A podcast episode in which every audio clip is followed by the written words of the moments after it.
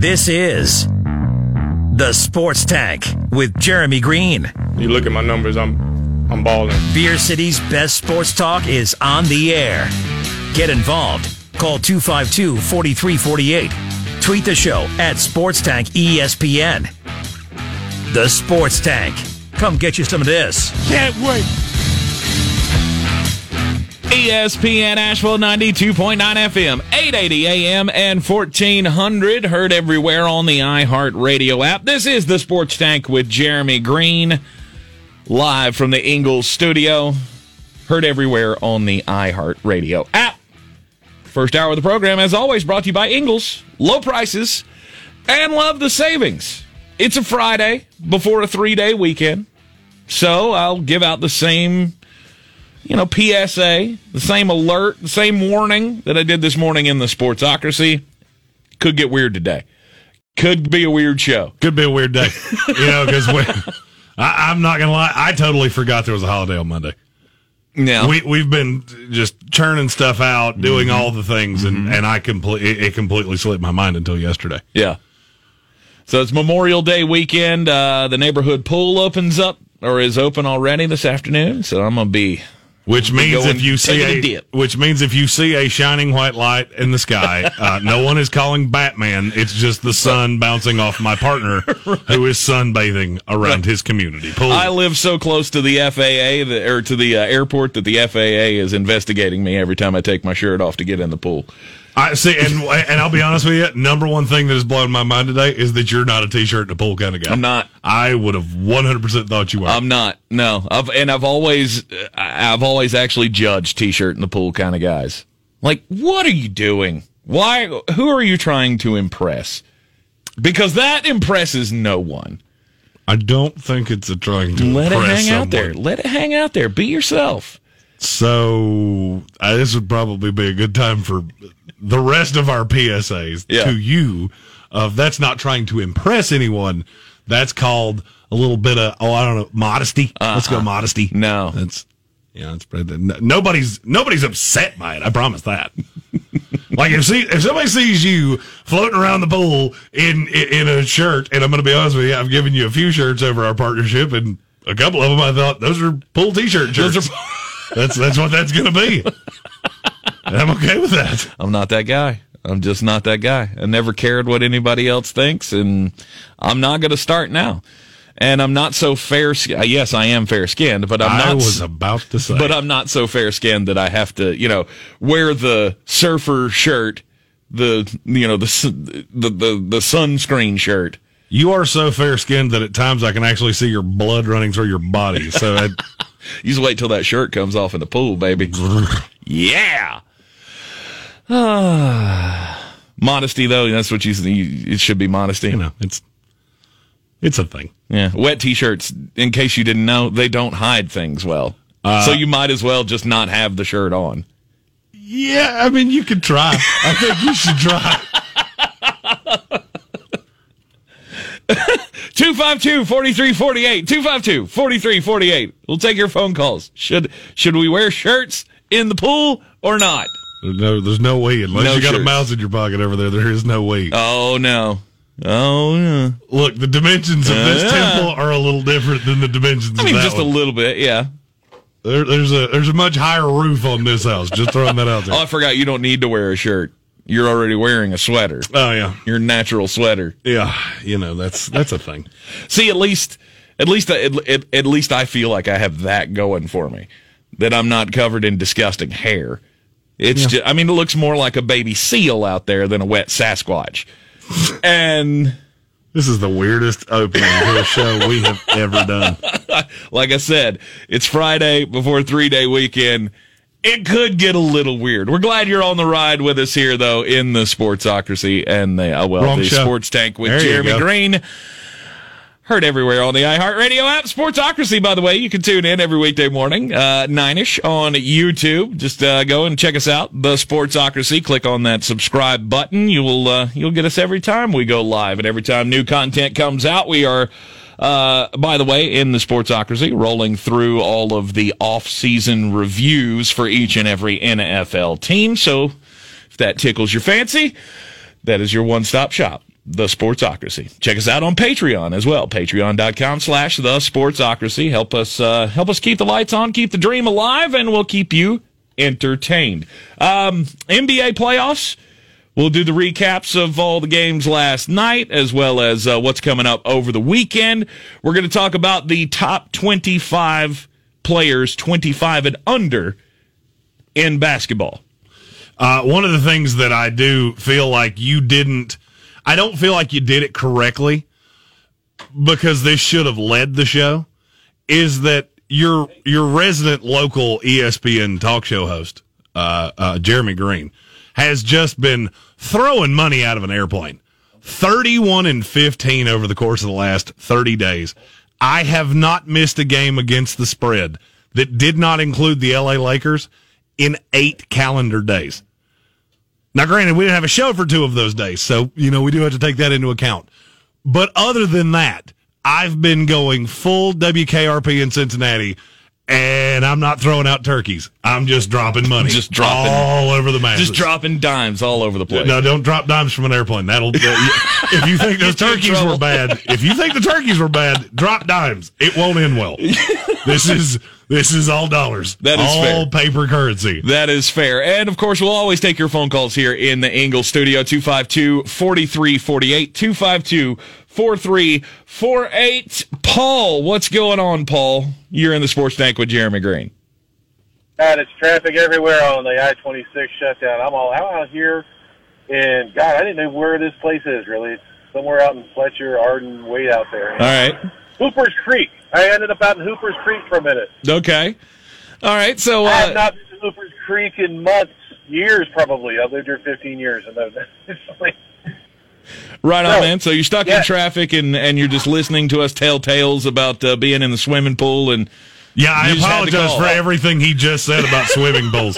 Because if you want to make traffic worse, the the image of my partner shirtless will make that worse. the big, the only time I really felt comfortable not having a T-shirt on in the pool is when I was in my uh, under 200, maybe. Once I get over 250, I'm 6'1", and I don't either don't swim or I have like almost a suit on. Oh, is uh, that? It, I, I, I, I mean, are, are you just are you, are you just that ashamed of what it's turned into, or I just don't want to scare people. I mean, I'm a big enough guy. People call me Santa Claus too many times, so you know. I can I can I have understand a that. I mean, that's- beard, and people say, "Oh, Santa Claus, where's my bike?" I said, "You know, you have any kids?" He says, "No." Then adopt a kid, you get a bike. You know? That's I mean that's Well, a yeah, good it's- metric. I mean he, he said he's six one, and you know my partner would be six one if he stood on three Buncombe County town phone books. And the last time he saw two hundred pounds, the uh, his occupation ended in elementary school. Uh huh. All right. then. All right, man. Well, you know what? I will just tell you. Uh, you know, you you you you are you are a beautiful person, and you should not feel like you have to cover up for anybody. I'm gonna I know. My wife thinks I'm attractive still, so that's all 35 years of marriage. So, That's right. That's right. You've already got the wife. You, do you have kids? uh, daughter's 38. You know? Okay. All right. So you so you you, you had the wife, you had the kids. There's nobody left to impress, man. Let it hang out. Don't don't constrict yourself in clothing in the pool, What? other than the shorts, Yeah, of that's course. funny. If you get too, if you start working on yourself, your wife thinks you're going to leave you again. I have to. once you go out of shape, once you start going back into shape, your family gets nervous that you're trying to move on to something else. That's right. That's right. I have to give Paul credit. He's been married longer than I've been alive, so he's obviously doing something Oh. right. There you go. Absolutely. All right, Paul, man. You have a great weekend. Be safe out there on the roads. You as well. Thank you. All right, two five, city bus. yes, sir. 252 4348 252 4348. See, that's it's that easy. You want, whatever you want to talk about. You want to talk about anything in sports? We don't care. You want to talk about whether or not you should wear shirts in the swimming pool? I'm all open to it. Yeah, I mean, I haven't done a stand up bit in like six months. So at this point, you know, just it, really any excuse to tell jokes is something I'm going to pounce on. Right. I just, you know, I hear people like Paul, and I think, you know, that's cool if that's what makes you comfortable. You want to wear the shirt in the swimming pool, fine. I've always been a guy who I'm not ashamed of what I am, and I exactly, and I don't, I don't care. I've had people bring this up to me over the years of like, I've gone to the pool with other fat people who are wearing the shirts in the pools. I'm like, man, you're, you're beautiful. Just embrace it. You're not here to impress anybody. Just go with the flow. Be free. I'm just trying to help the world one little bit at a time. We can't continually go through life being, uh, you know, all anxious and self-conscious about what's going on. You got people in your life that love you. You don't need the shirt. Screw those people. I don't care if anybody judges me. Really don't. Never have. Anyhow, 252 4348. 252 4348. The far superior team showed up last night in the NBA playoffs. The Los Angeles Lakers beating the Phoenix Suns, who are without Chris Paul, and they just, again, I feel like they just gave up. You know, it's it's very rare that three games into a series, while I can completely backtrack and say I was wrong, uh, this is one of those times. Good. Because the Suns have laid down like an old dog next to the air conditioner. yep. And it is, I, I mean, this is not, this won't work. However, I would be remiss as the champion, as the dri- but the bus driver of the Denver Nuggets bandwagon, if I didn't say I don't think you're going to like how this goes in the next round. Yeah. Because the Lakers, when they dispose of the Suns mm-hmm. and the Suns set, mm-hmm. their reward is they get to play my 2021 NBA champion Denver Nuggets. Uh huh. Who it's- disposed of the Trailblazers again? no big deal. Didn't even play well. Still got to win on the right. road. Right. And see, that's kind of how I felt about, felt about the Lakers last night. What we saw from the Lakers last night was that their best game or anything close to it? No. No. No. Uh-uh. Uh-uh. It wasn't. They shot 25% from three. Exactly. I mean, it, it, wasn't good. This could have been markedly worse. Mm-hmm. I just feel like the Suns have wilted. Mm-hmm. Now, why that is, I don't know. Is it, is it because Chris Paul's hurt? Is it is Chris Paul leading them down this path? I don't know. This is a very talented team that's going to do good things down the line. They're just not ready. No doubt. And it's become abundantly. It, it, mm-hmm. I won't say it's become abundantly obvious over two games because they could have won game two. They got beat here, and I think you'll know within five game minutes of game four if this is even going to be a competitive series. Again. I think so as well. Um, because, I mean, and that's what I, happens with young teams. Mm-hmm. When you face adversity, one of two things happens: either you bring out your best punch, or you fold like a folding chair. Mm-hmm. I don't know which one they're going to do. I I do have to admit that I I see LA advancing through the series. I think they've already folded, uh, honestly, and it's going to depend on Chris Paul. If if Chris Paul has a good next two days and he recovers well and he's able to you know regain his shooting form with the bruise on his shoulder and everything, Game four could be a completely different story. Problem is they're still going to be in LA, and I don't know. It just the down the stretch we talked this morning in the Sportsocracy about how it started getting chippy. And you saw Devin Booker get thrown out of the game. And you saw uh, Jae Crowder get thrown out of the game. To me, that screams like young team losing losing their edge. I will say the fact that Chris Paul has led has Chris Paul led teams have lost 11 straight games officiated by Scott Foster is one of the most unbelievable stats I've ever heard in my life. And that, now, are you insinuating that Scott Foster has something against Chris Paul? Scott Foster is one of the worst officials in all of sports. Like he just does not. He's Angel Hernandez bad. He just doesn't get the level of notoriety. Like he's on the payroll of Progressive Insurance, and they're trying to take down State Farm's uh, face. No, I'm not. I'm not going to say anything like that. He's just he's really bad. He's one of those that has a better when you see the officiating things come out. It will sway the number. Oh, okay. There's so not many like, officials that will sway a number aggressively. Okay, so will. baseball fans, he is the uh, equivalent in the NBA to Angel Hernandez. Angel Hernandez or uh, uh, Joe West. Joe West. There you go. One or the other. Just just take your pick. Uh, I, I don't foresee the Lakers losing another game in this series, especially if things continue the way they are. However, I, I will say there's. I do. And I mean, this would be. My, if I'm Monty Williams, what I am screaming until we get on the court again is mm-hmm. we just have to win game four. If we win game four, we're exactly where we're supposed to be. And we have had. I would say five really bad quarters of basketball. Mm-hmm. I mean, real bad. And one win in LA, and we're right back in the catbird seat. Absolutely. Two of three games at home. We have to hold home court advantage, and we advance. Now, whether that's going to work or not, I have no idea. Yeah. But if I'm Monty Williams, that's what I'm saying. I- and it really needs to be game four. I feel about this Phoenix Suns team the same way I felt about your 2021 fighting Denver Nuggets last year. that would be 2020. That was my 2020 NBA champion, Denver Nuggets. Yeah, but now that I mean it's a new year, I was referring to them now. It's two different the- teams. Okay, all yeah, right, I already, me. I already boo booed that one. now I am the great Flostradamus, and I foresaw Yeah. this run to glory of my 2021 NBA champion Denver Nuggets. No, I, I feel the same way about the Suns this year as I did about the Nuggets last year. I just don't think you have the experience to be able to one beat the Lakers in the playoffs and obviously go farther and win a win a championship. Phoenix is one of those franchises that I think I really want to see win a championship. well, they're just so snake bitten. Mm-hmm. I mean, Because you, thought for sure they were going to do lore, it, right? You, you thought for sure they were going to. Uh, well, maybe not for sure that they were going to do it, but you know they were in contention. They were one of the best teams in the NBA back in the Michael days when they had uh, Dan Majerle and Kevin Johnson and Charles Barkley, and they were in the finals against the Bulls and lost. And then you look at the Steve Nash, Amar'e Stoudemire days, for sure, with Mike D'Antoni leading that team and them scoring like they were. Maybe they could win a title. They never did. They and never won less than they under D'Antoni. They never won less than fifty four games, mm-hmm. and they got to the conference finals and got run out both times. Mm-hmm. Shawn just a- Marion. I feel like we need to add him in there. I do have to. I have to point this out too because this is one of those just crazy stats to me.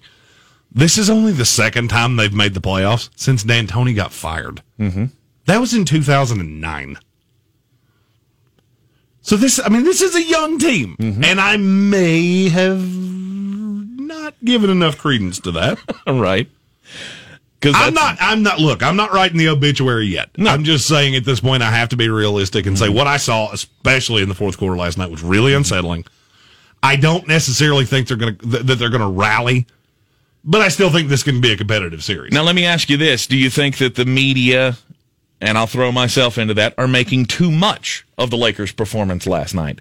Is the, what what you saw last night the finally flipping the switch, or showing once again that they have the championship pedigree?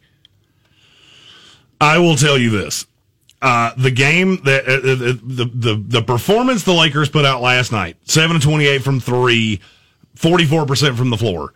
If you do that against the Mavericks, if you do that against the Nuggets, if you do that against the Jazz, they will beat you by twenty And I'll leave it at that. Yep. Is this flipping the switch? No. This was the Suns melting. Mm-hmm. So now, can this be a catalyst to that? Absolutely. I don't think you're there yet. And I'm going to be honest with you. I still, uh, until they prove me wrong, and I'm not going to, this is one I will not change my tune on until LeBron and AD are, ho- are hoisting this trophy. Okay. Until I see them do it, I'm not going to buy it. Because I've seen too much bad, too many games in a row. Even when they win, they don't look overly impressive. Mm-hmm. And that's a problem to me. Mm-hmm. I'm looking at Utah. Utah won and didn't win as convincingly as LA did last night, and it was way more impressive. Philadelphia has been more impressive. The Nuggets to me have been, and obviously I'm a little biased, but the Nuggets have been more impressive to me because they can do so many different things. LA has one path to righteousness, and that's LeBron has to be fantastic. Mm-hmm. AD has to be fantastic, and they have to have a third that can pick up the offensive slack. If that does not happen, if either one of them have an off night, I don't see how they can beat either any of the three teams that will be remaining going into the next round. I'll agree with you fully on that. But I just I don't think they have that switch that they had last year. I don't know if it's legs. I don't know if it's just they're not as deep. I have not been as impressed by this team all year long. Mm-hmm. LeBron injury, no LeBron injury. I'm talking before any of that happened. I just haven't seen that gear. I think the first road playoff game for the young guys for the Ph- Phoenix Suns got in their head. They saw the banners, they saw AD, LeBron, and and their leader was gone. Their leader was out. I mean, Chris Paul, 27 minutes last night. He wasn't really that effective when he was on the court anyway. it's obviously it's obvious that he is hobbled and I think they've lost it. I think they've lost whatever edge they had coming into this series even even though they are you know the second best team in the West throughout the regular season.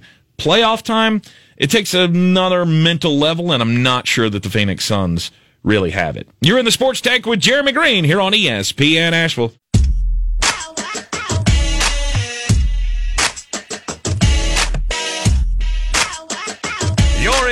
The Sports Tank. That is some good, clean family fun there, eh, Cot? Right you are. You're in the Sports Tank with me, Tank Spencer, and him, Jeremy Greene, here on ESPN Asheville. 92.9 FM, 880 AM, and 1400. The other games last night in the NBA. The Bucks take a 3-0 series lead on the Miami Heat, 113 to 84. Miami is done. Put them away. It's going to be over. This is going to be over before the weekend. They're not get, Miami's not getting a game in this series. The Nuggets 120 115 over the Portland Trailblazers. Yeah, you can you can bet Jeremy thinks this thing's going to be over in 5. Miami and Milwaukee? No, Nuggets and the Blazers. Oh, yeah. Oh, 100%. Oh, absolutely. That's that's done like dinner. we'll, we'll see you in round two. Right, and the Bucks are going to sweep the Miami Heat. Oh, absolutely. These things we know. My question is is that the only series that is going to be over by the time we come back on the air on Tuesday? Mm, no. No. Brooklyn Boston will be over in very short order. Sweep. I think so. Mm-hmm. And there's another one. Clippers Mavs. Clippers Mavs. Clippers Mavs. I I could see Sixers Wizards being. I could see a lot of them being over. Actually, some of these are just non-competitive. Nets Celtics is not competitive. Uh-uh. I mean, this is the reason that I argue against playing games and things like that. These are non-competitive series. Mm-hmm. Tomorrow, you have three games. Actually, you have four games tomorrow. I could easily see a path that not one of them stays within 20. And tomorrow's like your feature day. I could see all four of those games being blowouts. I don't. I, I, I still want to say that you're not giving the Memphis Grizzlies enough credit, but No, I'm just man, giving the Jazz after- a lot of credit. Yeah, but after that last game, after game two of that series, I'm convinced if Donovan Mitchell is on the court, this is not close.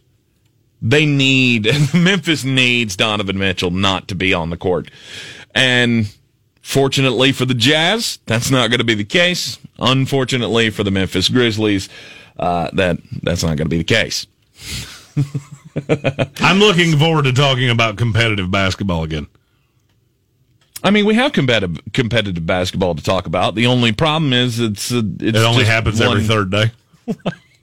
exactly. Uh, I mean, you've got the Knicks and the Hawks. That's competitive. That's the closest series And that we not have. close. No, no, it's not close. There's not another one that's even in the same breath. Don't worry. Uh, we have three picks tonight, and uh, Mm-hmm. I I fully plan on staying just as hot as I have been. Good for you. You have been on quite the little tear here lately with your uh, with your green on green picks and the monkey knife fights. 31 and 16 in the month of May. That's coming up at the uh, close to the top of the hour here as we come back from the next break. But first,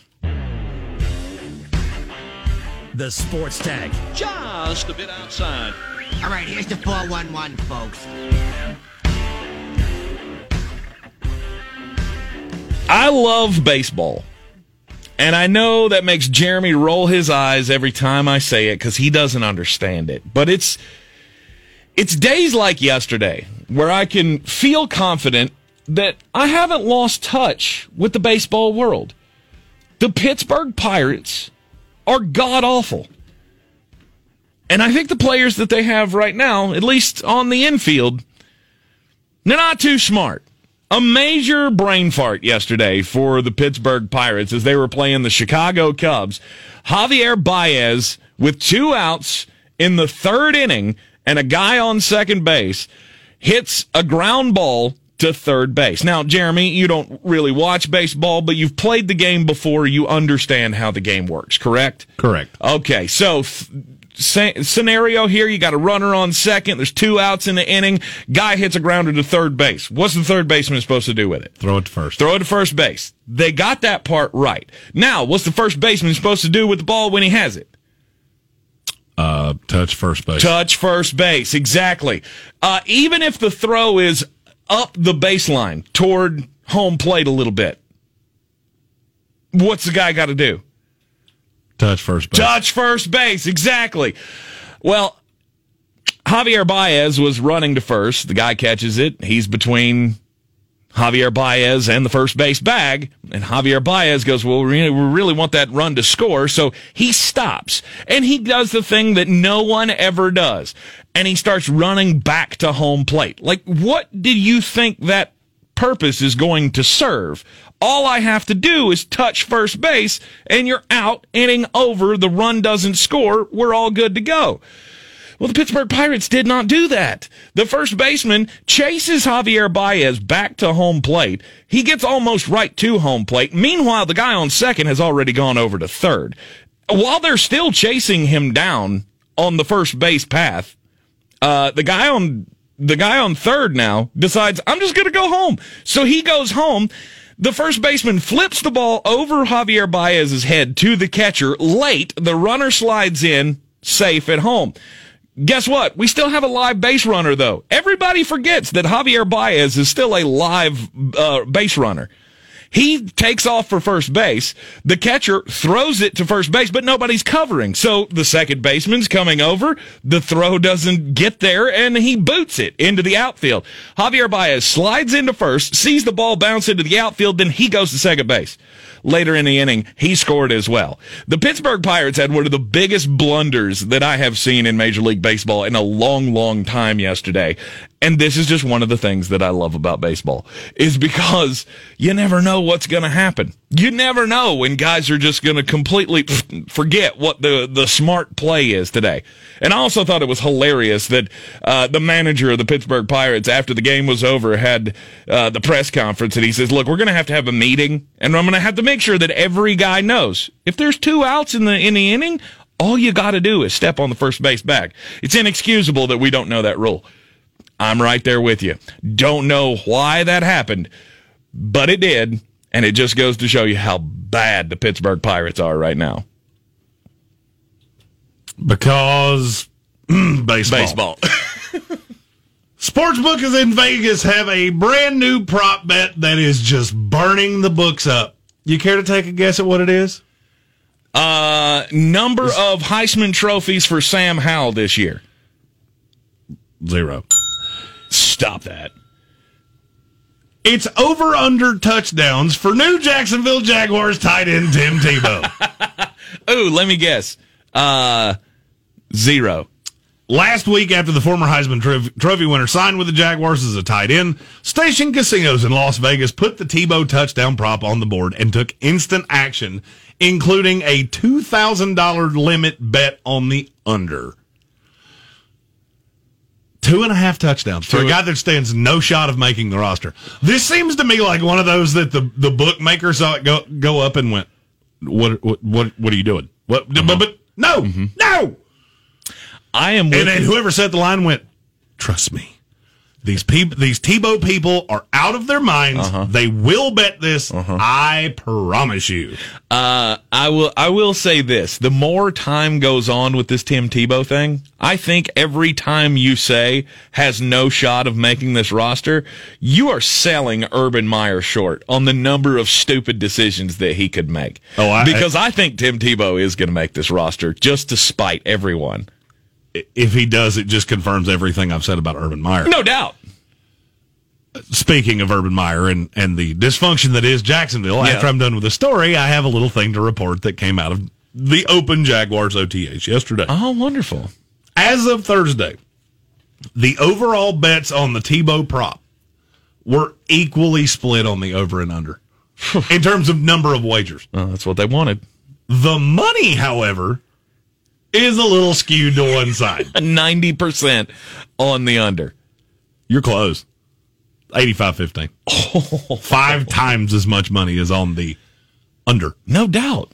Because everybody with a brain looks at this and goes, "There's no way this is a good idea." And even if, even if he does make it out of camp and makes the actual roster, the chances of him having an impact this season with the Jacksonville Jaguars is zero. Zero.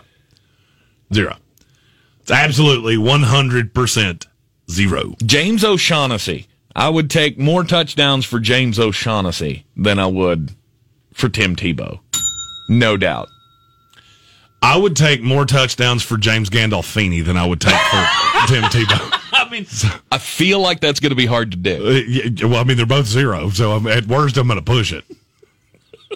Uh, th- my story with the dysfunction of the Jacksonville Jaguars. This comes from Mike DiRocco. Uh-huh. He is the ESPN beat writer for the Jacksonville Jaguars. Apparently, Trevor Lawrence has not been real good Okay. in Jaguars camp. oh gosh, no! Don't start this. No, no, no. It's not. it- It's not going thank to the you. level of crazy that Thank you, you. think I'm going Thank to. you. But I'm going to go ahead and tell you: the more of these articles that come out, the more you're going to hear lunatic things. Uh huh. I promise you, it's going to happen. Apparently, uh, and his his exact words were: Tim Tebow looked like a tight end. Trevor Lawrence looked like a rookie quarterback. I did not expect that he would look like a rookie to start out. It- Well, see, this is my fear. And this is, I'm not saying that this is the way it should be. Right. I'm saying that this is what you have set yourself up for if you're Urban Meyer. You now have two quarterbacks, and for, by hook or by crook, every snap, save one, that Tim Tebow has ever taken in the NFL has been a quarterback. Now you have two quarterbacks on the roster that are, they're, they're one thing that can make life very difficult for a coach. They're popular. Mm-hmm. Because you have Tim Tebow, you have Gardner Minshew. Uh-huh. They're both popular. And so, with all of the hype behind Trevor Lawrence, this has been one of the things that's made me so nervous about the way Urban Meyer's handled his business in Jacksonville. I feel like you're heaping a lot of things on Trevor Lawrence just because he is otherworldly good. But at the end of the day, very rarely are, I'm not going to say rarely are rookie quarterbacks good. There's usually a lot of flaws. Yes. I mean, Peyton Manning threw 20 some odd interceptions his rookie year. Mm-hmm. And that's the most elite quarterback ever. Mm-hmm. Do you know how many interceptions Andrew Luck threw in his rookie, in his rookie year? 14. You're too low. Really? 18. 18. Wow. 23 to 18 touchdown to interception ratio. I'm going to go ahead and tell you if Trevor Lawrence comes out and does that, there will be people talking. There will be Jacksonville, Jacksonville people talk people that say we have the actual franchise quarterback on the roster and his name's Tim Tebow. That's why he can't make the roster. That's why I'm saying there is no shot. He has to come out and just go, nope, this is a sideshow. I have to go away. Stop. But he won't. But he won't. No, he won't go away. That's why I keep saying, or that's why I just said, I think that you're selling that short. I think he's going to make this roster. And there's been a lot of uh, uh, Marco Rubio, the the what is he, a senator out of Florida? Yeah. He made this worse because he tweeted out Tim Tebow seems to draw a lot of vitriol for somebody that's never done all. I don't even remember. I don't even remember what he said. Right. I have to comment on this, I mean, he's playing to that base. Uh, and that's fine. Yeah. You do what you do. Right. The shot here is not at Tim Tebow. Tebow wanting to make a comeback. More power to you. Brandon Jacobs, you're wanting to play D end. You're a running back in the NFL. You do what you do. My shot is at Urban Meyer mm-hmm. because you're the one allowing this circus. You're the you're the ringleader. You're the guy with the big goofy hat and the tails, and you're talking about the guy swallowing swords and juggling bowling pins that are on fire, and that's what you have turned Jacksonville into. He's the ringmaster. Ring that. That's Yeah. the word I was trying to think of. It is an absolute circus. There is no doubt about that. Jacksonville. But then again, what do you expect from a team owned by a guy who owns a professional wrestling business? Uh, I will say that's the stadium that I would currently fit in the best. With your muley, Oh, oh with my sweet muley? Absolutely. You forgot a word. your sweet muley, excuse me. Jeremy's gone full on on the mullet. Oh, yeah, 100%. Uh, and I still think it's not going to make it through the summer. I don't have a buzzer over here. I only have the uh, Kevin You Vick only have Memorial yeah, Bell. you only have the bell. Uh, there was a, one of these insane lists that came out today, and I think we should I think we should chat about it for a little bit. Uh, in the Sportsocracy this morning, again, you can find us on YouTube. Um, we are at the Sportsocracy on all of the social medias. Be sure to hit that subscribe button as well so you see all of our content when it comes out, and as well as join us live in the comments every weekday morning uh, at 9 ish. Now, uh, we talked about coaches on the hot seat for 2021. So you want to see that episode? Check us out on YouTube. Share it with your friends as well. Uh, Mike Tagliere of Fantasy Pros has done a list of the NFL head coaching rankings for 2021. And I got I, I got some questions here just about where he, what his mindset is like. Now he he puts this into the terms of this is not this is not like a list of most Super Bowls or most wins or whatever. It was if I'm starting a franchise today, this is the list of the ranking of coaches that I would want to lead my team. He crushed the top 10. I mean, the top 10 is exactly right. The the top 10 is is is, is fine. Belichick's one, Andy Reid's two, McVay, Sean Payton, John Harbaugh, Mike Tomlin, Sean McDermott, Kevin Stefanski, Kyle Shanahan, Frank Reich. Mm-hmm. I think that's the exact 10 I would have. Okay. And then after that, he goes Bruce Arians, just won a Super Bowl, Brian Flores, who's been building great things in Miami, Matt LaFleur at 13. That feels a little high for me for Matt, Matt LaFleur. You have Matt LaFleur ahead of Pete Carroll, and that's mm-hmm. dumb to dumb to dumb, dumb, dumb. Matt LaFleur- This is the guy who did not understand we should go for it on fourth down. Let's kick a field goal. That, yeah, we do that?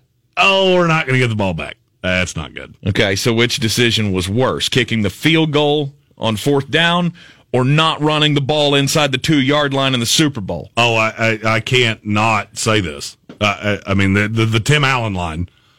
Run the damn ball! right. So he's got Matt LaFleur and Pete Carroll at 13 and 14. Mike Zimmer's at 15. I don't have any many qualms with the list so far. Arthur Smith, Mike Vrabel. I know you're going to take exception to Mike Vrabel being number 17. Mike Vrabel. Rob Saleh, the new New York Jets coach, is at 18. And then he's got Vic Fangio at 19. There is no way that Vic Fangio is not one of the five worst head coaches in the NFL right now. And now for thing uh, for things to tie this back into the market that we cover, uh, he has Vic Fangio at 19, ahead of current Carolina Panthers head coach Matt Rhule, who's at 21, Uh-huh. and Ron Rivera, who's at 23. That's the number one thing that just makes me angry about this list. Ron Rivera, I believe, would be in my top 15. I'd easily put him at 15 over Mike Zimmer. I redid the list and have him at 12. Okay. That's where, I, and I always thought I was low on Ron Rivera. Apparently, I am not. Um, having Matt Rhule at number 21, That's I like right. the confidence. I like the confidence in Matt Rhule. That's a good ranking for him. But I, again, I would not have him ahead of Ron Rivera. That's yeah, that's dumb. Um, I don't know that I would have him ahead of Jon Gruden. Jon Gruden's at 28. Jon Gruden is at 28. You and I got list. into it And- over Jon Gruden this morning. Yes, yes. because we you're did. a delusional Buccaneers fan that's like, I give Tony Dungy more credit for that team than Jon Gruden. Hundred percent. It's dumb. It's not dumb. Dumb. It's not dumb. He didn't draft not one of those players. Not one of them. Oh, that was all the GM. that is what GMs mm-hmm. do. That's all the GM. Tony Dungy had no input into it. He didn't help build that team at all. I didn't say he didn't help build it. You said you give more credit to Tony Dungy than Jon Gruden, and that's dumb. It's not. Jon Gruden took over an already really good team. How, let me do me a favor. How many games did Tony Dungy coach the Buccaneers in that Super Bowl winning season? None. Okay. How many did Jon Gruden coach the Buccaneers in that Super Bowl winning season? All of them. And end of argument. There we go. I win. Uppa! No, uh, my only point is, is that it was Tony Dungy's players. He had already gotten them into the playoffs routinely up to that point. Jon Gruden comes in, takes them immediately to the Super Bowl. He had taken them to the playoffs and was routinely defeated uh, the second they got to the playoffs. Weird how the first year Jon Gruden gets there, they win a Super Bowl. That's bizarre how that happens. It's just weird. I, I guess it's just coincidence. No, it's not a coincidence. Uh, that defense had the best year that they ever had. And hmm. Monte Kiffin gets more credit than hmm. Jon Gruden in my book. Best year they ever had, coached by Jon Gruden, but I'm going to give the credit to Tony hmm. Dungy. huh. That is that is some cyclical logic you got there, partner. Anyway, Jon Gruden should not be number 28 on anybody's list of best coaches in the NFL. That's dumb, and he's one spot ahead of Mike McCarthy, which is also dumb. The reason we brought this list up, weird coaches that we have. I don't know. I, I'll be nice about how I say this. Not exactly loved all the things they've done since they got their respective jobs. Are the bottom 3 Mm-hmm. David Culley, a new Houston Texans head coach, is 32. Dan Campbell at 31 of the Detroit Lions, and weird, Urban Meyer's 30. Which I, I don't agree with Dan Campbell, by the way. I realize he hasn't coached a game yet, but already uh, he's he's not in the bottom three for me. Uh, so is this with his lion or without? Because without the lion, 31 is absolutely now, if you give him an active, living, breathing, actual lion, then I will discuss moving him up the list. Uh, Sirianni. I think Sirianni would be my uh, bottom three. Uh, Zac Taylor would be in my bottom three as well. If I'm being honest, my bottom three would have been David Culley, Urban Meyer, and Zac Taylor. So, Man, you just you're just really trying to make big enemies in Cincinnati, aren't you? I trended in, in Cincinnati, that, which was Did cool. you really? I did. Yeah, I did. nice. Yeah, I did. Good for you. Yeah, apparently- Jeremy, Jeremy, by the way, has since we've done the YouTube thing, he has become a star of the State of Ohio. Uh, uh, what? the state of Ohio. yeah, hates me. first it was the Bengal, or first it was the Browns fans, and now it's the Bengals fans that just completely hate him. I, you know what I get from Ohio Twitter? Complete insanity and misspelled death threats. That's, there's, that, that is almost all of what I get from the state of Ohio. Right. Uh, I actually, apparently, and we didn't know this. This is how this story went. We had a Bengals fan that saw our names in a subreddit for the Bengals. If you've wondered why we've talked so much Bengals, it's because we think this is absolutely hilarious. Right. We wound up in their subreddit. He found us online, and now he watches our show every day. and we love him. His name's Evan Doyle. Right. And he's in the comments all the time. But he came in and said, I just wanted to see who the two morons, and he put that in quotation marks, that blew up Bengals subreddit were. love it. Big fan. I love it. Big it. fan. Absolutely love it. Yeah, Zac Taylor, he would be down there on the list for me, but uh, I think the biggest one I take exception to uh, on Mike Tagliere's list here is Vic Fangio. There's no reason to have him any higher than 30. Okay, I, just because I've gotten two comments on this, one on Twitter and one from loyal listener Bob Browning. Uh-huh. Uh Bob said, "Yeah, all that's good and fine, but Tony Dungy's a better human being, bar none." I don't disagree with you. What I'm saying is, I think, and this is what I said this morning, is I look at the pantheon of coaches in history, and I think Bill Belichick, Tony Dungy, Jon Gruden are much closer to one another than people seem to want to think. Whoa. I think they're all very good coaches. Bill Belichick was terrible without Tom Brady. Stop it. Don't act like that was a spicy, spicy. It was a spicy, spicy. It's not. He had the greatest quarterback of all time. Weird. The best five coaches of all time, they all had five, the, the, best quarterbacks of all time. That's weird how that happens. Uh, Bizarre. Mm-hmm. Coaches are super important. The reason I don't think the New England Patriots are going to be 2 and 15 this year is uh, because of Bill Belichick. Mm-hmm. But there is some fun news coming out of New England, and I'll give it to you after the break. Also, your picks for the night. Free money. Just dollar bills out of an airplane. just just come grab it. That's all you got to do. That's right. Green on green coming up next.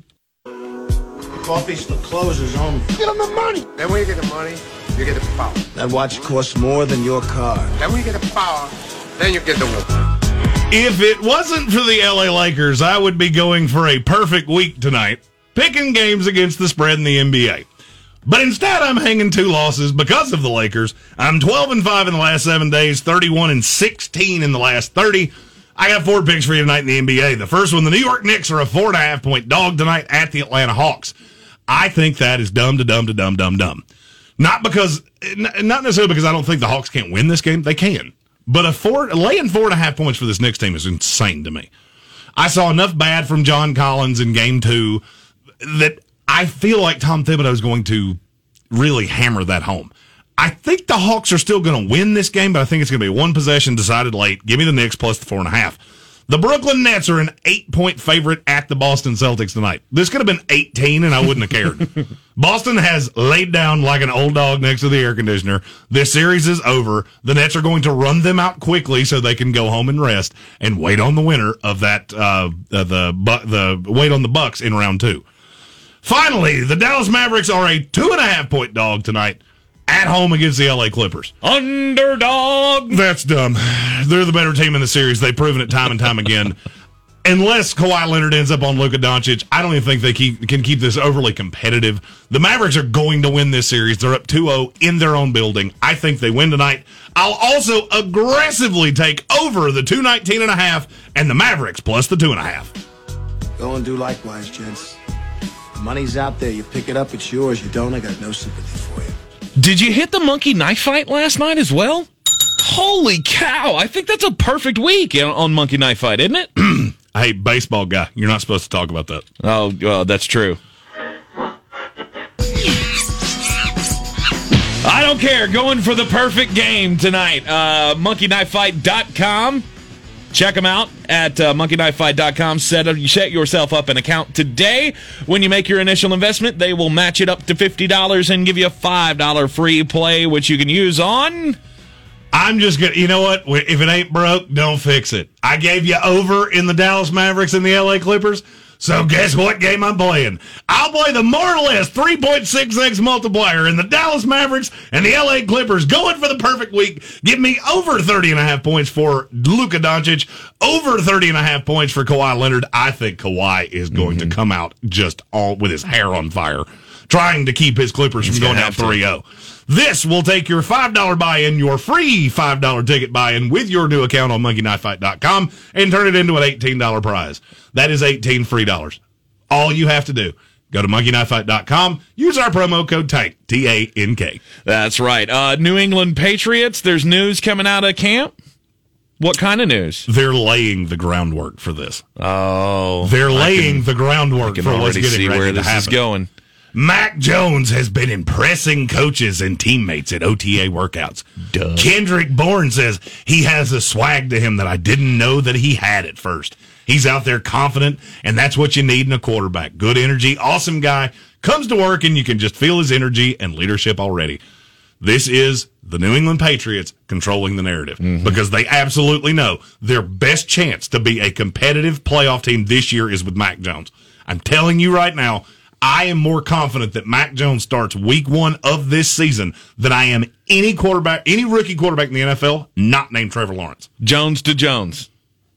Are they going to get Julio? Jones is not going to New England. Okay. All right. We'll have to wait and see. Sports Center coming up next. And after the after the Sports Center update, we'll talk about the best young players that are going to usher in the new era of the NBA.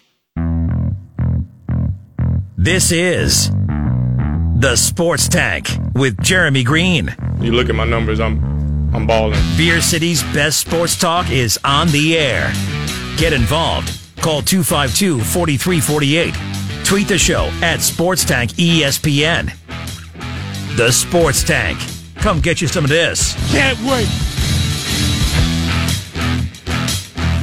I'm Tank Spencer. Jeremy Greene's alongside. It is Friday, and we are ready for a three day weekend. Programming note we will not be here with you on Monday, but we'll be back right here on ESPN Asheville 92.9 FM, 880 AM, and 1400, and everywhere on the iHeartRadio app live on Tuesday at 3 o'clock. Tank's going to be uh, floating so floating in a, a, a, community swimming pool. I'm so excited. It's going to look like a big marshmallow and a really clear cup of cocoa. They they officially posted the you know the the neighborhood pool is open. Just want to let everybody know and send out the hours and all that kind of stuff where the first aid kit is. And I responded with a gif of a seal bouncing down the the boardwalk, getting into the water. I'm just preparing everybody for what's about to come because I go unabashed. I am I am there in all my glory. And I don't care how old your children are. this is going to so uh, Memorial Day is like the that's the official kickoff to summer, right? Yes, absolutely. Like that's that's how that's always yeah, this been. is summertime. Indeed. We, we we got some fun stuff coming next week. Just you know, just keep an eye out. Okay. I'm We're scared of where this is going because I have no idea what he's talking about, and it usually means I have to do something weird. Nope, none of what I'm talking. Well, I mean, one of them is a new sponsor that we'll tell you about next Yep, week. yep, that's true. Uh, and another one is our social media guy, Tommy Bradley. You'll see him live with us in the Sportsocracy, 9 to 10 a.m. weekday mornings on YouTube. Find us at the Sportsocracy. Uh, we, we've got some, we've got some TikTok magic Oh, that, that we're going to unveil, uh, for next week. wonderful. Yeah. Uh, you know how a lot, uh, hot girl summer, that's been like trending, you know, like Definitely. uh, you're hearing a lot. Well, you know, I, I got my own take on that of, of what Jeremy's got to do for, you know, like, I got my own version of Hot Girl Summer, so you know you just have to you just have to look at social media. Yeah. You know, find me at Jay Green ESPN on Twitter, Instagram, all the things. You can follow me on all of them, and apparently, I now have to start using those things. That's that's that's new. Yeah. That is the thing that they re- that that is required of social media guys. We have found that it's not enough just to have the account. Yeah. You have to actually use it. Well, here's how th- this is how social media uh, dumb I can be. There is one social media that you can always rest assured that you're gonna get me, always. Twitter. Well, I was thinking Facebook, but yes, Okay. Twitter is actually another good one because I have absolutely no access to the other accounts. Well, I didn't. I do now. Uh-huh. Uh, but most of the content is going to come from Tommy, and he's going to send it to me and, and go, "Hey, post this. Just hit the button. That's all you have to do." I never learned how to Instagram. Right. I never learned TikTok. You know, I'm 34, so like, uh, TikTok was that's that's beyond me. But we've got some we got some fun ideas for a uh, for for Jeremy's version of a of a hot girl summer. Okay. All right. You're in the It has sports- a much different name. It's not going to be called that. You're in the sports tank with Jeremy Greene here on ESPN Asheville and the second hour of the program, as always, brought to you by our good friends at Wicked Weed Brewing. Check them out at wickedweedbrewing.com. Wicked Weed Brewing. Drink different. My my summer antics are going to involve uh, A lot of Wicked Weed beers. Yeah. That's that's in my summer surprised? plans as well. who's surprised? Show of hands. There's nothing quite like it. Check them out at wickedweedbrewing.com. The NBA is about to go through another era change. I know we don't, uh, you, you know, we don't really talk about it a whole lot because I think it's one of those areas that people are just, I don't think you're really aware of how quickly this change is going to come. Who are the best players in the NBA right now? LeBron James, LeBron James, Anthony Davis, Anthony Davis, Kawhi Leonard, Kawhi Leonard. Giannis Antetokounmpo, Okay. uh, Luka Doncic. and Luka Doncic. You name two guys there that are under the age of 27.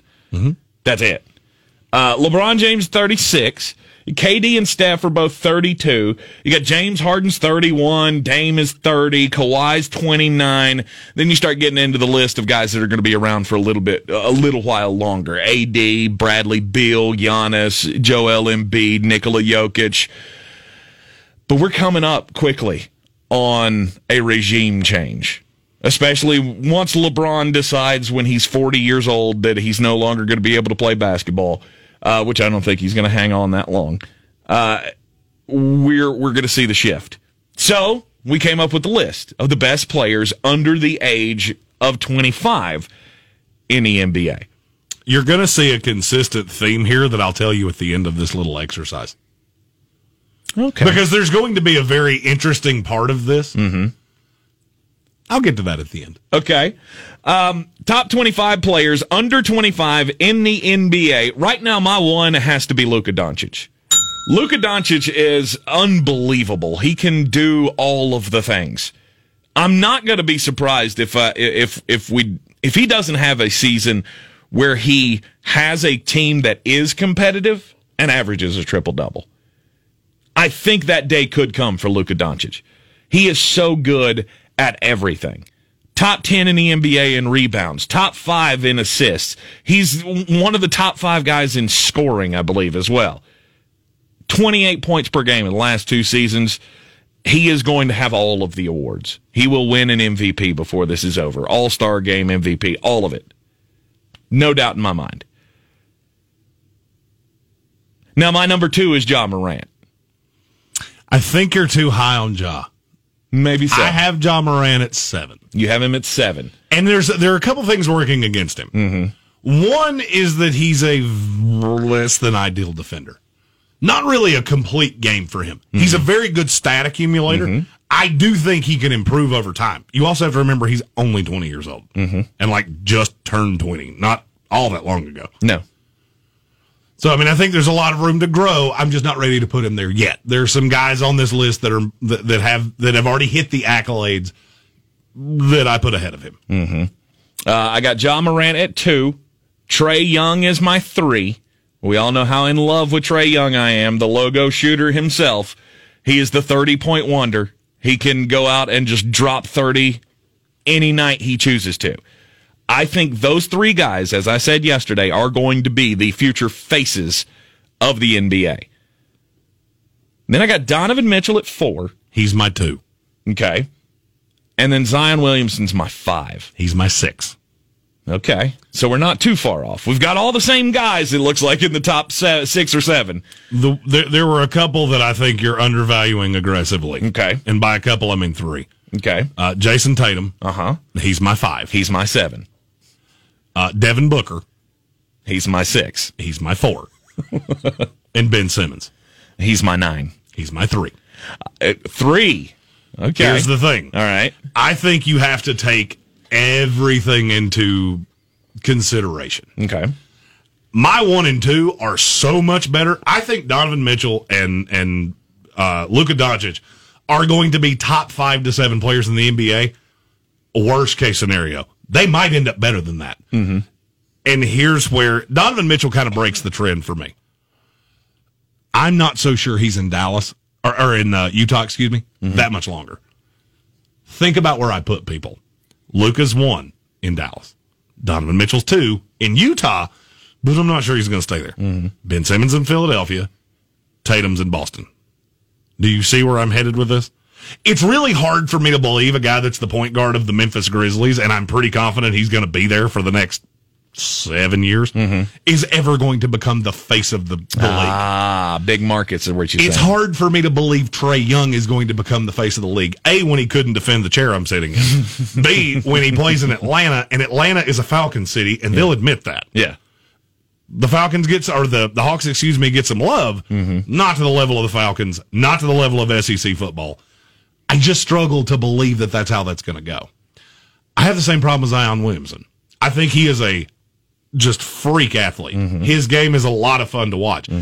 I'm afraid he's Anthony Davis 2.0.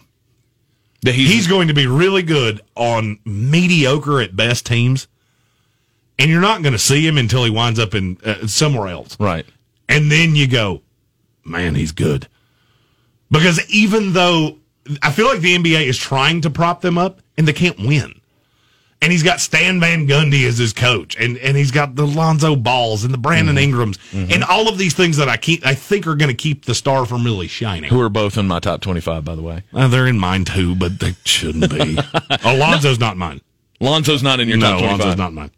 He's my 25. He's the last guy that I put in the top 25. Yeah, he's not in mine. I had uh, I, I've got some young guys that I, I I believe it. Now you also didn't put guys that are getting ready to be rookies on your No, list. Yeah, no, okay, this is guys who are currently in the NBA. Yeah, I it's the only guys that I'm focusing Yeah, on. I've got Cade Cunningham, Evan Mobley, and Jalen Suggs. They'll be on the list. All three are already on my list. Okay. Jalen Suggs is my eleven. Wow. Okay. There's something about him, and you know I'm. Eh, very rarely do I say I'm willing to stake my reputation on on guys that I haven't even seen go through the process yet. Yeah. Jalen Suggs is one of them. Jalen Suggs he is going the one to be that you said star. you didn't know was going to be No, good. that's Jalen Green.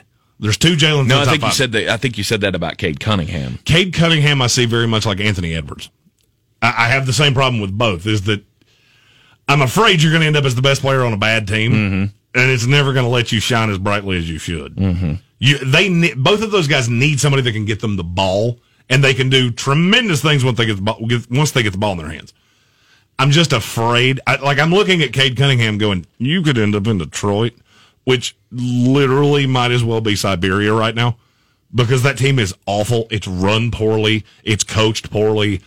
It's just all bad, Mm-hmm. and I'm afraid that's going to happen. I look at Jalen Suggs and go, "You could end up somewhere," because I think he's going to go about five, which to me is dumb.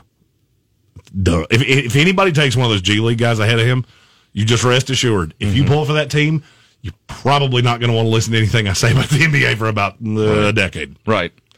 Uh, I don't know. I don't know that I buy that Ja Morant and Zion are going to be hanging around their cities too long. I think with Zion, I agree. Ja Morant's just a different dude. You just have to understand that is a different dude. You know, just just look at how. All right, so his dad came out with Mm-hmm. things that happened in in Utah, and, but just despicable fan behavior. Yeah, it, and it was terrible. Mm-hmm. But even think about how it was said. We had three awful fans, but our experience with everyone else was great. Mm-hmm. Ja Morant's one of those guys that just strikes me as he's not worried about the city he plays in. He's not worried about the the glitz and the glamour and things like that. I think he really likes Memphis. I think he really likes not being necessarily on the marquee. Zion, on the other hand, that's he's just always had. Somehow you're going to end up being a New York Knick. Right. I don't know how it's going to happen, but you just strike me as that guy Uh-huh. that you wind up on one of these big market teams and then you just explode. Mm-hmm. But until I see the path to that, it's hard for me to put him any higher than than where I have him. Although I think I could also see Ja Morant being swayed away by the Lakers, and you know he teams up with AD in the swan song of his career. You yeah, just that's never that's know. that's many moons from now. Oh, of course it is. I'm, I'm not talking anytime soon. I'm just saying, I think these guys are going to get to the point where they realize the, because the trend in the NBA is not going to change. I fully don't, I, I fully do not expect the trend to change of players teaming up with each other, moving city to city, figuring out where the best place they can go to win is. And I think the young guys are going to look at the extra money that they can get from their home teams right now and go, that's not worth winning. You're wrong. It's too much money. They'll still sign those deals. I think some of these guys are going to get moved. And then get traded. Here's what I was. So when when we started this little exercise, I said there's something that you're going to notice about the names on this list. Mm-hmm.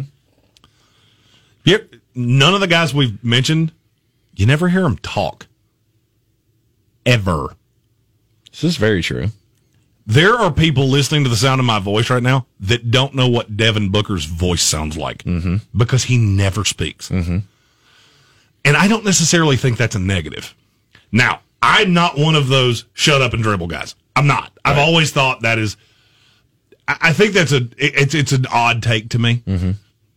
They want to use their platform. Mm, more power to you. Now, whether people are receptive to that or not, that's the risk you take. Yep. I'm just saying I, I don't have a problem with you doing it. It's not why I consume sports. You know, I'm somebody that listens. I don't listen to commentary. I get very tired of commentary because it becomes very much the same thing on a loop. Mm-hmm. What I'm interested to see is how does the NBA make these guys stars when they all seem so reticent to speak? Luka Doncic is not a big talker. Trae Young's not. I mean, he he has become in this series.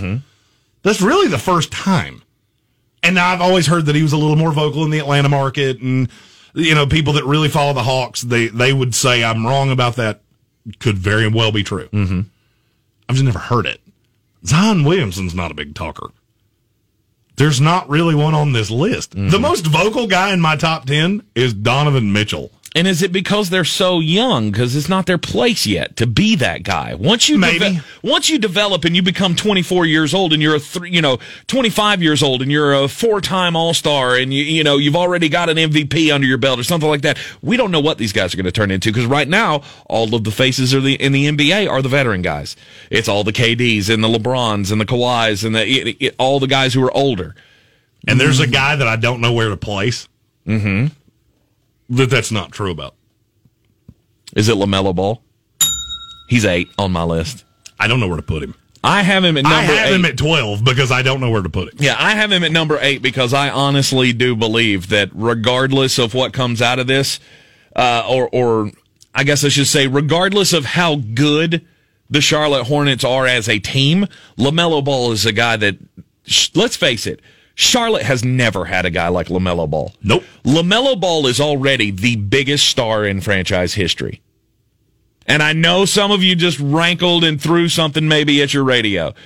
Uh, the, oh, what about Kemba Walker? No, he's a bigger star than Kemba Walker already. Easily.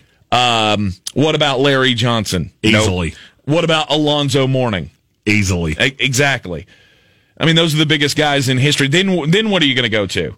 Uh, Baron Davis, Emeka Okafor. No, LaMelo Ball is 19 years old and he's already the biggest star the Charlotte Hornets have ever had. And one thing, the thing that the reason that LaMelo is not higher for me is not because of his game. He plays a very entertaining brand of basketball. I do not know what they're going to put around him. I feel like I will know more about LaMelo Ball a year from now. Mm-hmm.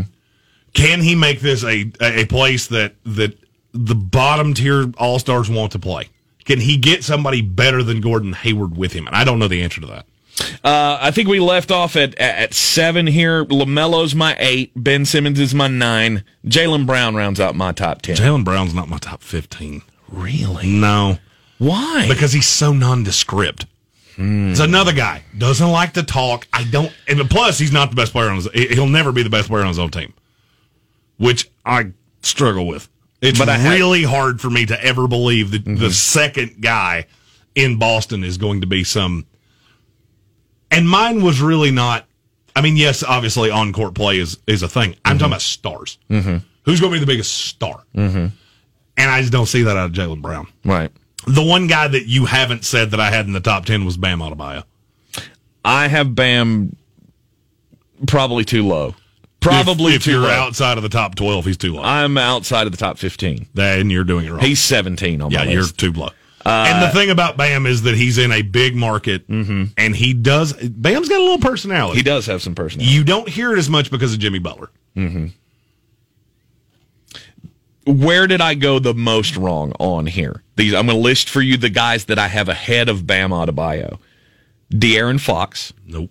He's ahead of him for me too. Shai Gilgeous-Alexander, He's behind him, but I felt I felt really stupid about it when I did it. It's just because he's in Oklahoma City. Jamal Murray, DeAndre Ayton.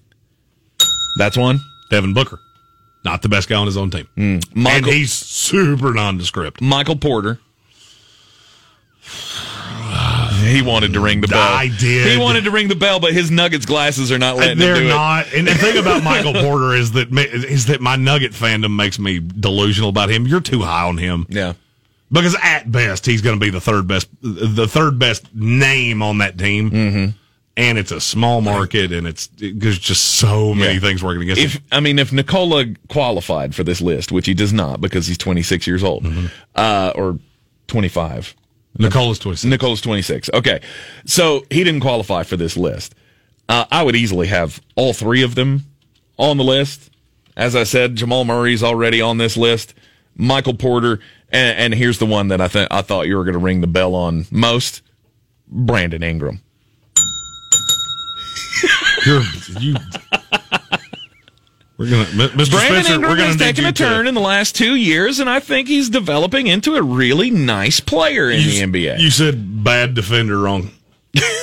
oh, it's the defensive game that bumps Bam up for you. He just scored. He's an accumulator. I like Mm-hmm. Ingram. His game has improved. He's so inconsistent. Yeah. Uh, rest of the list Tyrese Halliburton, Mikal Bridges, Jarrett Allen is number 20 for me. Yeah, Jarrett Allen's not my top twenty-five. Uh, my bottom five Jarrett Allen, or excuse me, uh, RJ Barrett, Anthony Edwards, Immanuel Quickley, Tyler Herro, Lonzo Ball's, my 25. You're too high on Tyler Herro. I would. I, I'll guarantee you, Miami wishes they could go back in time and go. Can we have those trade offers for Tyler Herro back, please? I know we said no and we laughed at you and said, "Why would you even call?" But he's bad. He is bad, bad, b- b- b- bad, bad. Really? bad. Borderline unplayable at this point. He's the guy that we're going to look back at. And there's one of these about every five years that they come out and have a great playoffs, and every team in the league wants them. And the team just says, no, they're untouchable. Yeah. And six months later, you're like, that guy was untouchable? You turned down what for him? That was the guy that kept you from getting James Harden. Right. Really? Right. Okay, then.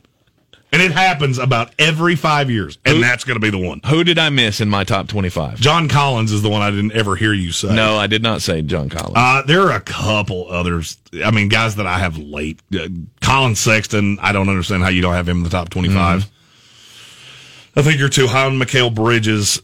Uh, other than that, you're, you're pretty much right. all right. All right. Uh, all I'm saying is there is a big Darren shift. Fox is who I thought you were going to be too low on. No, Another name I didn't hear you say is Domantas Sabonis. I think he just turned 25. Like two did- day, like two days ago. Okay, if he Like- did, I didn't know about it. I believe he did. Uh, yeah, you. Uh, it was three weeks ago, but Okay. okay, Yeah. I didn't see that. Yeah. so yeah. So Domantas did not qualify for this list. Best NBA players who are going to be the, the, the wave of the future in the NBA as we see all of the quote unquote elder statesmen who are all younger than I am, which makes me feel bad, uh, are going to be retiring here pretty soon from the NBA. You're in the sports tank with Jeremy Greene on ESPN Asheville.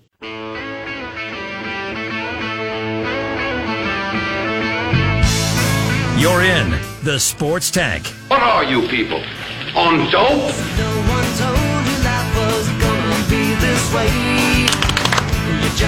Uh, last night we enjoyed uh, on HBO Max the Friends reunion. No, we did not get together and sip coffee and watch it No, no. together. No, No, we didn't. Uh, we watched it with our wives in different homes. It just so happened that that is one of our mutual favorite TV shows of all time. By far better than Seinfeld, and I know Jeremy does not like me saying that. no, I have. They're directly equivalent. they are. They are equal. But I will say it was fantastic. It was- I, I, it was. Oh, it was so good. It was great. It was. I, I love that show. And my, my biggest takeaways were uh, I never thought Lisa Kudrow would be the one that aged the most gracefully, we shall say. Okay. Uh, uh, Joe, uh, uh, Matt LeBlanc, I couldn't think of his real name. Mm-hmm. Uh, he now looks like he belongs as the third on this show. Joey never shares food. Joey never shares food, and uh, and he and he's so cool about it. Oh, yeah. At one point, Jennifer Aniston says we all six used to fit through that door. We didn't get any bigger, and behind her he goes, "Speak for yourself." right. and I have to say this: Matthew Perry had an emergency dental procedure done. Mm-hmm. That's why right before weird. this, so that's why he looks and sounds a little strange. It's not what Twitter the Twitterverse Mm-hmm. Right. went crazy about. Right. I because I felt sad. I felt sad watching it going, "Oh man, the drugs really messed him up." And then when we found that out about the the the, the dentist appointment or whatever, I, it made a lot of sense because his teeth looked weird, his face looked weird, and he wasn't really speaking a lot. And you thought he didn't have that old Chandler magic. I will say that I, I, I never would have thought that the two that aged the most. I mean, and, and none of them have, have aged poorly. Mm-hmm. It's just Lisa Kudrow and, and David Schwimmer. David Schwimmer looks like he just stepped off the set of that show in 2004. My wife is convinced he's had work done. I'm not sure. That, if he hasn't, then he found what Ponce de Leon was looking for because I don't think he's aged five minutes in 17 years. And now I can't see him and not immediately think of Rob Kardashian. Uh huh. That's all I see when I look at him. Okay. I'll be honest with you, I don't even remember what Rob Kardashian looks like anymore because I only see David Schwimmer. Okay. Amy and I immediately, as soon as we were done, we looked at each other and went, "Well, we have to rewatch the show now." Mm-hmm. And so we are. We're Yeah, going to go all to. the way through it. We're we're going to because I, I shockingly had forgotten the pivot episode with the cow. Which blows my mind. right, it was one of the most iconic episodes they had. I mean, there was the one where you know Joey puts on all Chandler's clothes. I Could love I that they be wearing any more clothes. I love that they recreated the game. Oh, Where I the girls too. lost the apartment. They did a current version of it and quizzed them all again, and I thought that was really cool. He's a he's a trans monster. That's not even a word. It was one of the greatest shows of all time, and they had the reunion. And I, I, I did love that Courteney Cox, toward the end of it, said, "You know, this is the last time that we're all going to be in this in the room together, answering questions about this show, because it's not like we're going to get back together for the 25th anniversary or or whatever it was." and that kind of made me feel sad inside. I watched the Friends reunion and the last episode of Last Man Standing last night. Mm-hmm. So it, for me, it was ju- it was just a, it was sad, and was it just laid sad. and it laid to rest one thing that Jeremy had said that he wanted was he wanted to see another show. He wanted to see an actual show, like for it to be a reunion movie or a long episode or something where it tied the tied the stories all back together and we get an update of where they're at. But the creators of the show said we want everybody.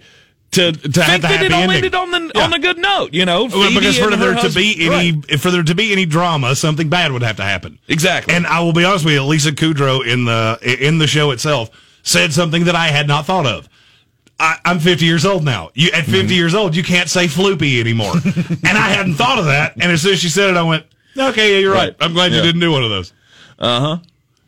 I think that should I, think that should remain the case. We just leave it as is. No more updates. Listen, we we don't need a return to Mayberry episode or whatever. Well, I mean, and I'll be honest with you, Friends ended uh, of all finales in the history of television. It was the best ending. It was tied up so nicely. Everything was just hunky dunky. And and I look, I'm not one of those Disney fairy tale ending kind of guys. But the, the Seinfeld ending was stupid. Like the only reason I will agree with you that Friends was better than Seinfeld is that the finale of Seinfeld was just dumb. is that where they were on the plane? Yeah, and then they went, they wound up in jail. Uh, uh, sorry, spoilers if you haven't seen it in 20 years. Uh, Sorry. it's it's just It's dumb. dumb. Yeah, absolutely dumb. Uh, I think the only one, the only other one was Mash, and you never watched, that show. Period. No. But it was about the Vietnam War, and at the end, they all left. Oh, I mean, I know what it. I, I knew what it was about. I Right. just never watched it because it went off the air when I was negative eleven years that, old. that was my mom's show, and so that was like our little our little thing. We would watch MASH together when I was a kid, and so I really I really loved that show as well. But there's no doubt, Friends is a number one. Nothing will ever beat it, in my opinion. I'm sorry, Seinfeld fans. On the weird scale, there's Vegas, there's Florida, and there's Asheville. Let's get weird, Asheville. I think I've figured out my new mojo. The- Since you won't let me talk about baseball, I'm just going to shove all of the baseball segments into the just a bit outside and the weird news every day. Yesterday, the uh, you know the the new Babe Ruth, as they are talking about him, Shohei Ohtani for the Los Angeles Angels. He missed his start. He he got scratched from his start yesterday because he got stuck in traffic. He got stuck in traffic in LA on the interstate. Um, apparently, it was, you know, the usual 45 minute trip, took longer than planned. At one point, Ohtani actually returned to the hotel with the idea of getting on the, uh, the BART system, the Bay Area Rapid Transit. The best part of the story to me is by doing that, by by saying I'm going to get off the interstate and I'm going to take the train, he actually fell further behind schedule, which is perfect for you know a regional transit transit system. Um, anyway, he gets to the ballpark and he's an hour late. He didn't get there an hour after the game had already started. He got there an hour after his usual four hour prep time. So the game goes off at seven. Normally he would be in the building at three, going through a very, what, what they describe as a very regimented process to prepare for a starting pitching outing. He needs four hours of prep time to be ready to go for the game. The fact that he was three hours early to the ballpark or before game time, it just wasn't enough time. And I don't know what to think about that. Whether whether I admire a guy who has that kind of a, a, a regiment, he needs four hours lead time to be really good on the mound, or if I think, dude, you got to roll with the punches here. Three hours is not enough for you to get your arm ready. That's just weird to me. You're amused by baseball things. I am amused by baseball things. Oh, I have a story at some point. If you ever let me tell it, there's a Tony La Russa thing going on in Chicago right now that I can't really wrap my head around. But Uh, we'll yeah. get to it at some point. Yeah, Tony, that's been a that- that's been an abject disaster. Sally Doherty is a you, a, a, a, a resident resident of Surrey in the United Kingdom. Okay. And she's been on the house hunt. She's been looking for homes. She's an artist and she's become an avid house hunter. She's looking for a place for her and her husband to settle down. And she thought she had found the home of her dreams until she searched it on Google Maps. She claims to not be a superstitious woman, but was completely put off when she Google Map searched the home and found two disembodied legs on the Google search. What? They're not actually disembodied. It looks like maybe the person that was driving the Google Maps truck wound up on the wrong side of the, and it cut her legs off. So you, it, it looks like a really bad Photoshop job. Uh, okay. There's a tandem to this story too that I'll tell at the end of this. So she claims to not be superstitious. But when she posted this on her social media, she said, initially I was completely freaked out. I think I had a sharp intake of breath and it was more of a what the, as I tried to work out what was going on. She then said, once she posted this and saw all of the comments, I'm not a superstitious person, but I feel like this was a sign that this is not the house for me. This is to be paired with a story that went a little viral yesterday. Google Maps makes me laugh because the sheer fact that there's a camera that goes around about every six months and takes pictures of things is funny to me because of what I'm getting ready to tell you. This is from two, there are two houses right beside each other, uh, and they are in, I lost track of my story here. Uh oh. They're in Utah. Okay. Uh, apparently, these two neighbors do not get along, and one of the na- one of the houses was put on the market, and so a lot of people were searching it on Google Maps. Well, apparently the neighbor and the names are omitted from this story. Apparently, the next door neighbor decided they were going to uh, try to warn off people about the person living next door because they took their lawnmower and wrote an obscenity in the grass and pointed at the person's house. oh no. They called them a.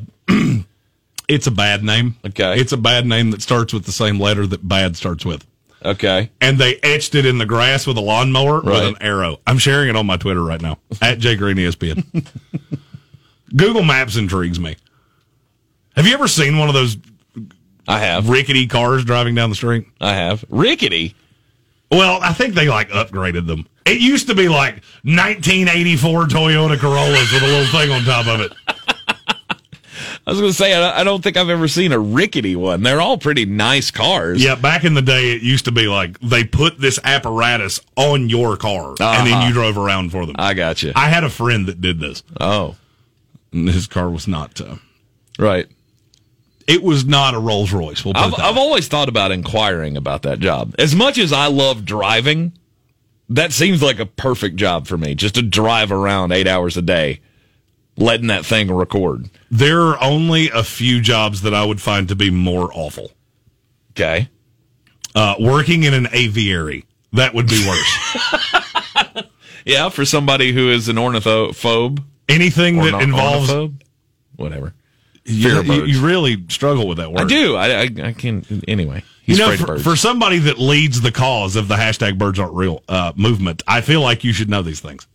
It's very disrespectful that you don't know what to call me. So what is it? Ornithophobic.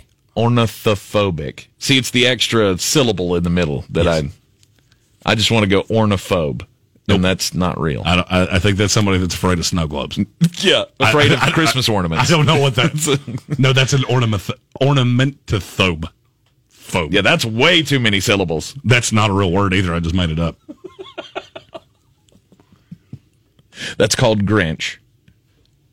Falconer. That's another job that would just be terrible for me. You mean Blew my job? Jeremy's mind that uh, there was a guy named Faulconer who's running in what it was for The- the Senate gov- in no, California. No, no, in the governor runoff. Governor. Yeah, he's one of the Republican candidates running uh, with Caitlyn Jenner. There are like 14 people running in this runoff, and nobody Mm-hmm. thinks that Gavin Newsom's actually going to lose. Of which makes I, I, we don't talk about politics, so I don't care. Okay. But I, I will say that somebody posted on on uh, Twitter that there was a guy named Faulconer running in the race. Mm-hmm. At which point, somebody explained what a Falconer is, and I was mortified that that's actually a job. Mm-hmm. That's there are people out there that put on great big leather arm shields or whatever you want to call it, thing, and they stick their arm out and they summon a falcon. I don't like that. Secret time? I'll, I'll tell you a fun little story about me. I was yesterday years old when I found out a falcon was a real thing. I thought a falcon was like a minotaur or a or a unicorn or whatever. No, not even close. Yeah, I, I didn't know that. I mm-hmm. was t- I was yesterday years old when I found out that falcons were real birds. Wow, I'll be honest- you learn something new And, I, and I'll be honest with you, I slept with one eye open last night. Why? I mean, it's not like falcons are any scarier than any other bird. Factually inaccurate. Really? 100%. More than an eagle? More than a hawk? I mean, they're all predatory birds. Well, I'm not going to sleep tonight, so let's just roll on to whatever other story you've got for today, Wait, shall we? Wait, what? Are you just now finding out that eagles and hawks are real things as well? Nope, knew that.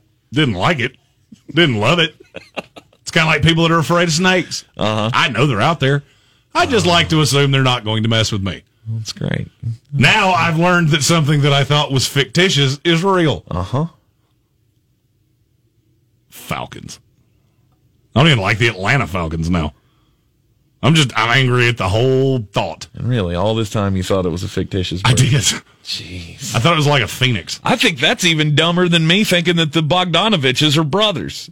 Uh, still no. Yeah. I'm actually going to go with no.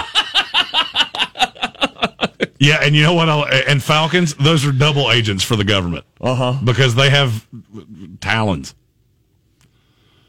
Frankly, what I learned is they're actually about the size of a Coke can. So they're, I mean, yes, they are a ferocious bird, but Yeah. you know, maybe it's a little irrational for me to be terrified of them, but I am. It is. It is very irrational for you to be afraid of them, and they are not nearly as big as a hawk or an eagle, Hey, which some could people are actually scared of- carry off puppies. you know. Well, you know, here's the thing. I'm not scared of snakes. I'm not scared of squir- or uh, spiders.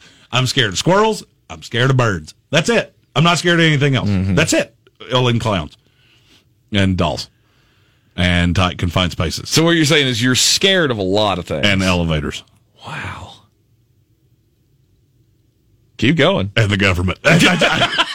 I, I- couldn't. I couldn't resist. Man, that just seemed like it flowed into the rest of that. Uh, yeah. Uh, the Milwaukee Bucks, as you may have heard in the top hour of uh, Sports Center, Dev- uh, Donte DiVincenzo, starting guard, he's going to be out for the rest of the playoffs for the Milwaukee Bucks. It, it, I mean, we're not really concerned about this, are we? Is this a it major could become loss? a problem later on. It's not going to be a problem now. I mean, I just look at DiVincenzo. Anytime you lose a player in Mm-hmm. the playoffs, it's not going to be advantageous. No, of course not. But I mean, what is it? I, I don't see it changing a lot. I mean, yes, it does leave a hole in the starting lineup. It takes Bryn Forbes from the from the second team to the first team, which I think could be problematic. I don't think he's as effective as a first teamer. But I mean, other than that, I don't know. Let's- He I keeps mean, playing like really he did honest. the other night, then it'll be fine. I mean, let's be really honest. They're going to go in the second round and get slaughtered by the Nets anyway. I don't know about slaughtered. I kind of do. really? I just don't think they can keep up with them. I don't think they can score at that level. I don't necessarily think Brooklyn's that much better than them. I was going to say, I just don't think they have that next gear defensively. But Brooklyn doesn't play defense, and No, they don't. and I, and I don't know. I think they they they could turn Giannis loose on on that team, and he just tear them up. I'll be honest with you. Losing Pat Connaughton or no, Pat Connaughton, I'm, DiVincenzo. I'm staring right at his name. So it just losing Donte DiVincenzo. What that does is it takes away one of the defenders that would have been on either Kyrie Irving or James Harden, and I mm-hmm. think that makes it much harder to stop them.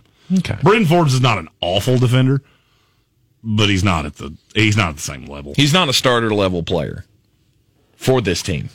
I think he was a good heat check guy to come off the bench and play 20 to 24 minutes.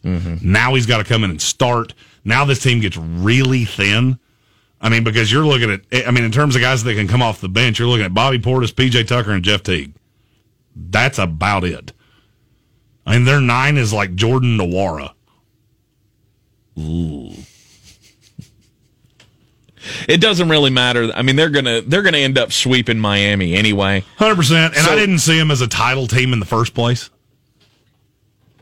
No, I didn't either. I mean, it didn't change that. I mean, We're- they're the Milwaukee Bucks. I don't know that they're ever going to get over that hump. I really don't. the Philadelphia 76ers, the Brooklyn Nets, those are my two favorites for the Eastern Conference. I'm still sticking with the Philadelphia 76ers. I think that uh, a, a, a Sixers Nets series will be super entertaining, but we are going to see the absolute best out of Joel Embiid. Agreed. I mean, that might be the moment where Embiid establishes himself as what? The best player in the NBA? No, he's not going to be that high. But I, I, will say Brooklyn has absolutely no shot of stopping him. Mm-hmm. So he's he's going to be a problem. right. They can throw a lot at them. Uh, of course, that's assuming a lot.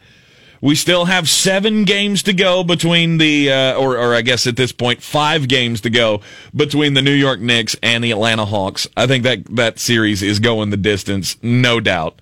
And I've already seen it play out in my mind that Trae Young is going to play is he's going to be the guy who hits the shot at the end of the end of Game Seven to break all the New York Knicks fans' hearts uh, there in Madison Square Garden. I think that's how that goes. By the way, the Knicks also announcing today that uh, they're going to be requiring vaccinations for everybody who wants to attend round two of the playoffs. I get you're making a plan already, but let's hold off on that plan for a little while because I'm not sure you. Uh, I'm not sure you're going to be going into the second round of these playoffs. I'm Tank Spencer. He's Jeremy Greene. You're in the Sports Tank with Jeremy Greene here on ESPN Asheville.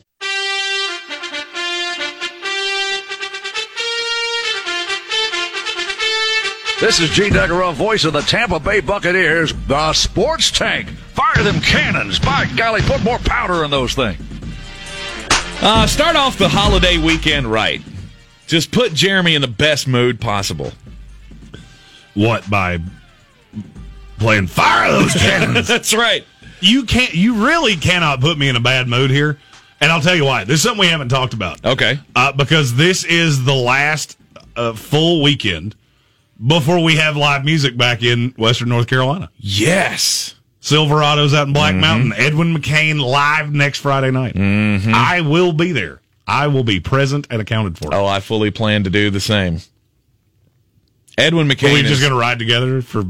I mean, we might as well. Yeah, because I will say parking is down the street. Ubering yeah. is encouraged. Mm-hmm. Uh, but Silverado, it's going to be a tremendous summer unbelievable schedule of concerts. Mm-hmm. You'll hear their commercials airing on this show across the iHeart platforms. Right. It is going to be a fantastic time and is owned by our executive producer. That's right. That's right. Uh, Silverados, if you're not familiar with where it is, it's uh, it's the former side of the Dewdrop Inn yes. uh, out there in Black Mountain. It's right across from the Ingles warehouse. warehouse. So it is going to be outdoor music. I can't wait. I just can't. I just I'm just so ready. I'm so ready to get back out there. I I'm feel like it's been a, 10 years since I've been to a concert. It feels the same way for me. I am a concert hound. When anything comes to town that I want to see, I'm usually there. And, and, I will say, if there's any concert, you can find them at silveradoswnc.com.